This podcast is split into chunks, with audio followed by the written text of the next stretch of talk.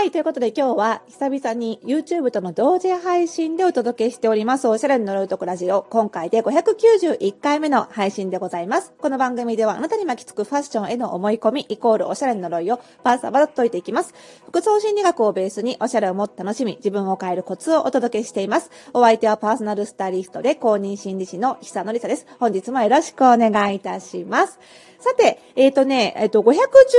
回目の配信で、タイトルは、パッと見ただけでパーソナルカラーはわかるのかというタイトルで、えっ、と、お話しした内容について、YouTube の方で、あの、コメントでね、ちょっとご質問いただきましたので、今回はそちらを取り上げていきたいと思います。えー読んでいきますね。似ている色に共鳴して調和するという先生もいますし、補色、または減色してバランス良くすると言っている先生も見えて、とても混乱します。先生はどちら派ですか？ということで、ありがとうございます。これね、パーソナルカラーについてのご質問ですよね。これ、ま、あの、メッセージがね、結構短いので、この方のね、質問の趣旨をちゃんとこれだけではまあ、汲み取れてるか不安ではあるんですけれども、ちょっとここに書かれてる言葉だけ、えっ、と、じっくり見て、あの、言えることをお話ししようかなと思います。で、今日はちょっとね、パーソナルカラーとか色彩学にちょっと入っていくので、ちょっとね、まあ、あの、パーソナルカラー知ってること前提の話になるので、少し上級者向けの、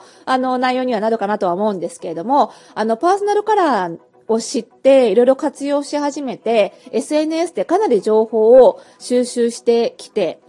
結構歴が長くなってきたんだけど、だからこそちょっと混乱してきてしまったっていう方には、あの、すごくいい回になるんじゃないかと思いますので、ぜひじっくり見ていただければと思います。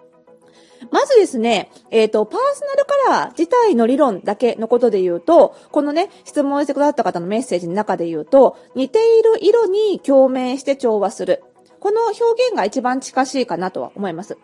パーソナルカラーの理論っていうのは、その同じ要素を持った色と調和すると美しく見えるよっていう理論になるんですね。で、ここで想定されているのは配色なんです。配色。色を配するですね。はい。配膳とかの配ですよね。色を配する。配色。で、この配色っていうのは、色と色とを組み合わせること。もっと平たく言うと、色と色とを隣同士に置くこと。これが配色です。で、ここでね、この質問者さんのメッセージにあるこの後ですよ。似ている色に調明して調和するという先生もいますし、この後、補色または減色してバランスよくすると言ってる先生もいると。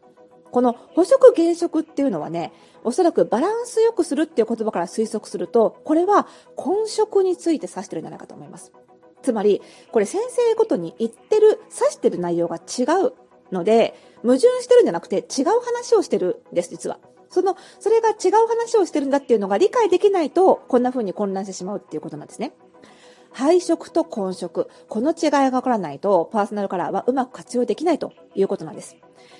この配色は先ほどお話しました。色を配する、配置するですから、隣同士に置くことですが、一方、混色。これは、色を混ぜると書いて混色ですよね。混色っていうのは、えー、色と色ともう文字通り混ぜてしまうことなので、配色、配置するとは違うわけなんですよね。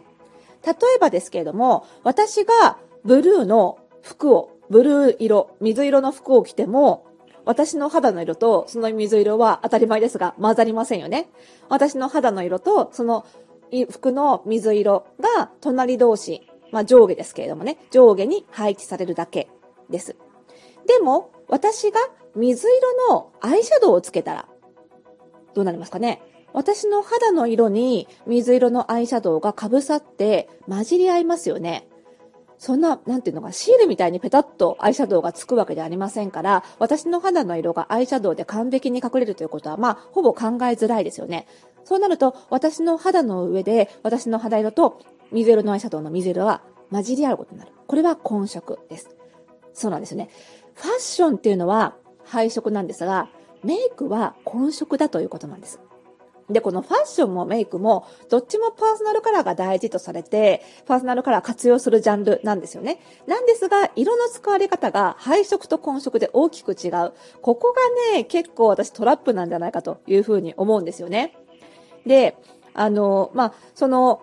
メッセージの中に、コメントの中に書かれていた、補色または減色してバランスよくすると言ってる先生っていうのは、おそらくメイクのメイクに関するパーソナルカラーについてお話しされてたんじゃないかなと思うんですよね。で、メイクは混色なので、パーソナルカラーがどうこうに関わらず、例えば赤みを消すのにグリーンのコントロールカラーを塗るってことよくありますよね。これ、赤みと、えー、緑みは真反対の色同士なんですね。これ、色彩用語で言うと補色補う色とかって補色と言いますけれども、真反対の色なので、また真反対の色同士をぶつけ合うと、お互いの色味を打ち消し合うことができるわけです。なので、例えば顔に赤みが出ちゃったなっていう時には、上から、えー、緑を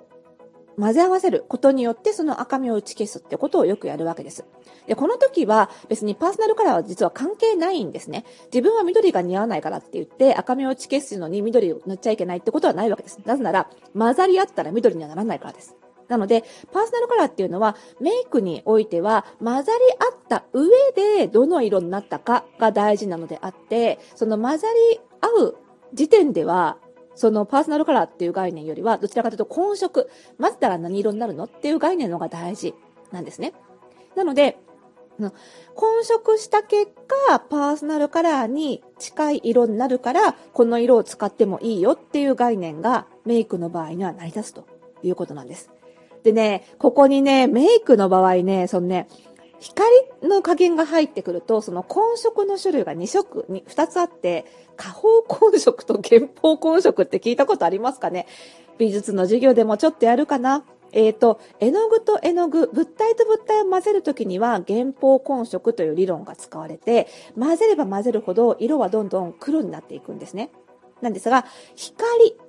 例えば皆さんが見ているモニターのディスプレイとかテレビ、これは光、発光してますよね。こういう光と光の混ざり方っていうのは下方混色といって、いろんな色が混ざ混ざるほど白になっていく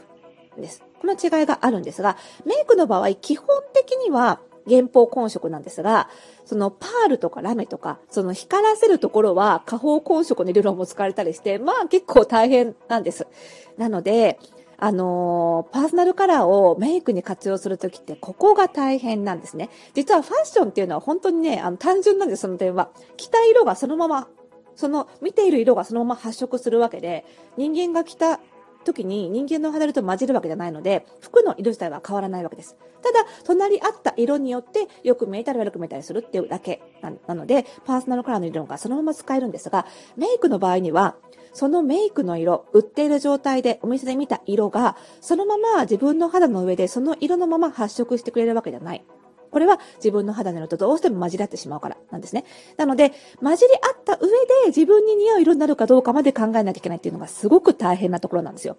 ですから、結構 SNS で、あのね、一般の方のアカウントが、あの、新商品がね、コスメの新商品、アイシャドウが出たって言って、その商品画像だけを見て、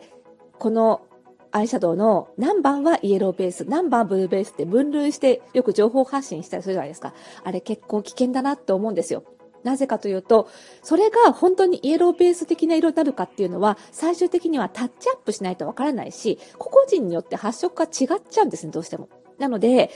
そのね、タッチアップせずに、塗ってみることもせずに、イエベブルベとか、これはスプリング向き、イエベ春向きって分類してるアカウントは大丈夫かって結構ね、あの、老婆しながらね、心配になっちゃうわけなんですよね。ファッションはごめんなさい、それがね、できるんですよ。だから、ファッションと同じ感覚で、その、なんていうのかな、えっ、ー、と、コスメをパーソナルカラーベースに、コスメのパッケージを見ただけで分類しちゃうっていうのはすごく危険なことなんですよね。で、あの、有名なね、その雑誌とかで活躍されてるようなメイクアップアーティストさんほどよくパーソナルカラーを否定するというか、あんまりメイク選びに、コスメ選びにパーソナルカラー重視しなくても大丈夫ですよって発信してる人結構多いと思いませんか？それは、その混色を知ってるからなんですよね。実はその、頑張って混ぜれば、肌色っていかようにでも変えることができなくはないわけなんですよ。そうすると、あの、例えば、イエベ春の人でも、その、コントロールカラーなどを使ってブルーベっぽく見せることはできるわけで、そういう意味では、好きな色を似合わせるように肌作りをするっていうことも、プロの手にかかればできなくはないわけなんですね。だから、あの、プロのメイクアップアーティストほど、パーソナルカラーなんてそんなに関係ないよ。好きな色つければいいんだよって言いたくなるっていうところがあるわけなんですね。ただ、やっぱり毎日毎日プロのメイクさんにメイクされるわけではないわけで、私たちはね。だから毎日自分の肌の色と元の色とは違う色に整い続けるっていうのもなかなか難しいですよね。それをヘアカラーまでやるっていうのももっと難しいですよね。なので、あの、素の状態の肌色、髪色に似合う色を知っておくというのは、まあ、メイクをね、あの、薄付きにして、もう大丈夫なものを選ぶっていう意味では非常に有益だということではあるわけなんですけどね。まあ、そういうわけでね、あの、こんな風にその SNS なんかでの情報で、この質問者さん結構惑わされてしまったんじゃないかと思うんですけども、そもそも SNS で流れてくる情報って、その前提条件がバラバラなんですよね。それぞれ個人、個々人が発信している、その前提条件、経歴で発信してるんですが、それを見る側は、ただその一つのつぶやきが流れてくるだけ、一つの情報として流れてくるだけなので、それだけを見てしまうと、その情報それぞれが矛盾しているように見えてしまう。まあ、それは前提条件が違うからなんですが、なかなか SNS を見てその前提条件まで掘り下げてチェックする人って少ないですよね。まあ、そういう意味で SNS での情報っていうのは本当に、あの、前提条件が違うっていうところを踏まえてね、あの、参考条件として見るのが一番かなというふうに思います。やはり、ポイントは、パーソナルカラーに関しては、まあ、信頼できる診断者、診断してくれる人が見つかったら、まずその人に聞くというのが一番なんじゃないかなと思います。そうすればね、その皆さんの一人一人の前提条件に合わせた回答をしてくれるはずですから、SNS の情報だけを見続けると、ちょっとね、あの、混乱してしまうこともあるかと思いますのでね、特にご注意いただければというふうに思います。ということで、えー、この番組ではまだまだ皆さんからのご質問もお待ちしております。番組概要欄にありますマシュマロ、もしくはコメントでお気軽にお寄せください。それではまた次回の配信でお会いしましょう。おやすみなさい。